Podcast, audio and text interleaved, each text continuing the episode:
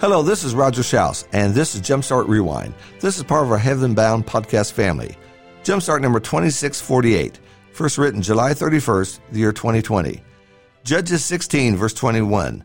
The Philistines seized him and gouged out his eyes, and they brought him down to Gaza and bound him with bronze chain, and he was a grinder in the prison.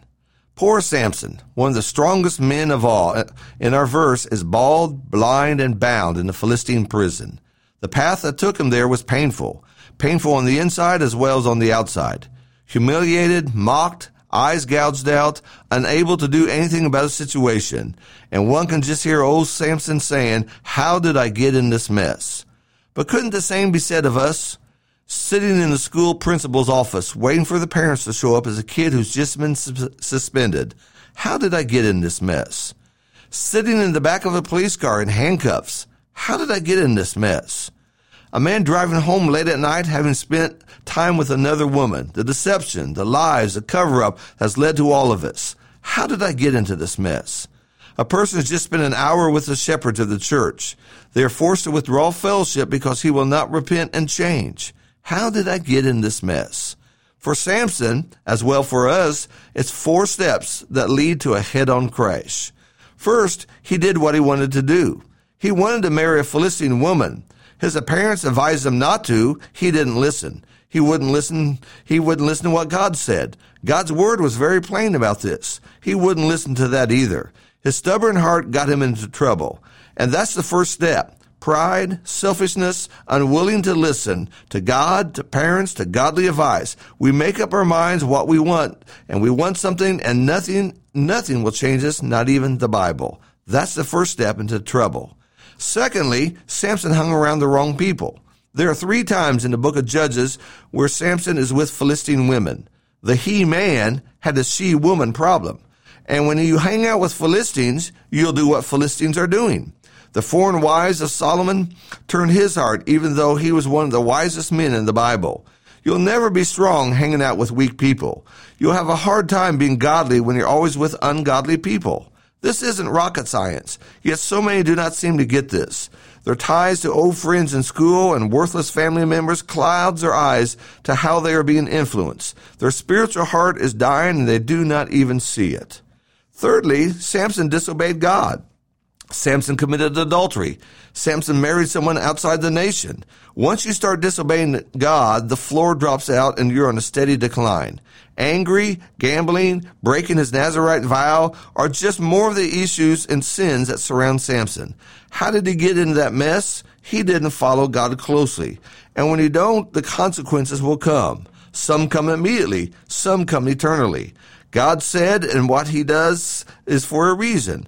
Following God keeps us well, keeps us safe, it keeps us healthy, and gives us a good mind. Bald, blind, and bound, as we are, uh, was the result of Samson, as a result of disobeying God. He knew, he just didn't do it. Fourth, he became weak and enslaved. This happened physically, but it also happened spiritually first. He lost his strength. He lost his vision. He lost his, his freedom. And that happens to all of us when we do not follow God.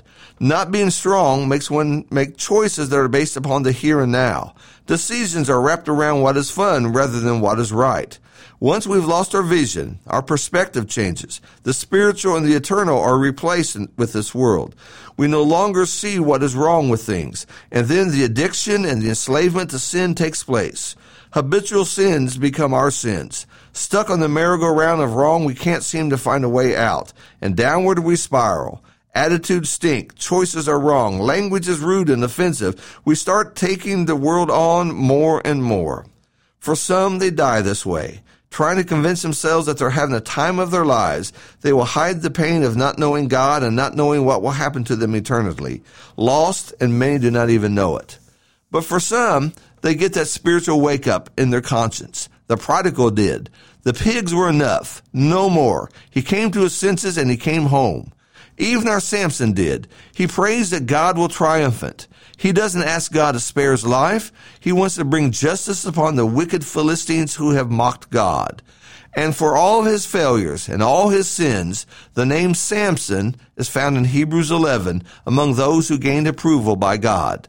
Most of us, if we were allowed to put names in Hebrews 11, would have left Samson out. Too much baggage, too many problems, too many bad decisions. We'd toss old Samson on the hill of rejects and failures. It's easy for us to classify him as a failure than to see him among the saved. We'd make him a poster child of what not to do. But God says something different. God saw a heart that believed. God saw a child that wanted to do right. And by faith, God opens the door of heaven for one like Samson. He certainly was not the darling that we'd expect God to welcome in. However, it's not perfection that saves us, but faith in God's grace. And it could be that there is one, more than one lesson for each of us about Samson. He reminds us that we too can make it. We've stumbled and we fumbled all along the way, and much too often we doubt that we'll make it. We bowed when we should have stood. We've been quiet when we should have spoken. We made a mess of things too. Rather than tossing in the towel and giving up, there's Samson. He made it. You can make it. You can keep doing what is right. Who among us has not made a mess of things in the past? Who has not said things to our dear family members that we wish we had never said? We've had a hard time forgiving and letting go. We've complained and fussed about life. We've not prayed enough. We've looked at the, we've looked the other way when we should have done more. How in the world do we have any chance of heaven? And there stands Samson. We'll make it in the same way he did. God's grace and our faith. That combination is powerful. Bald, blind, and bound. That's how the Philistines saw Samson. That was in their trophy case of losers. But in the eyes of heaven, Samson is a hero. God didn't give up on him, and he'll never give up on you. How do I get out of this mess? That sure is something for us to think about. Thank you for listening.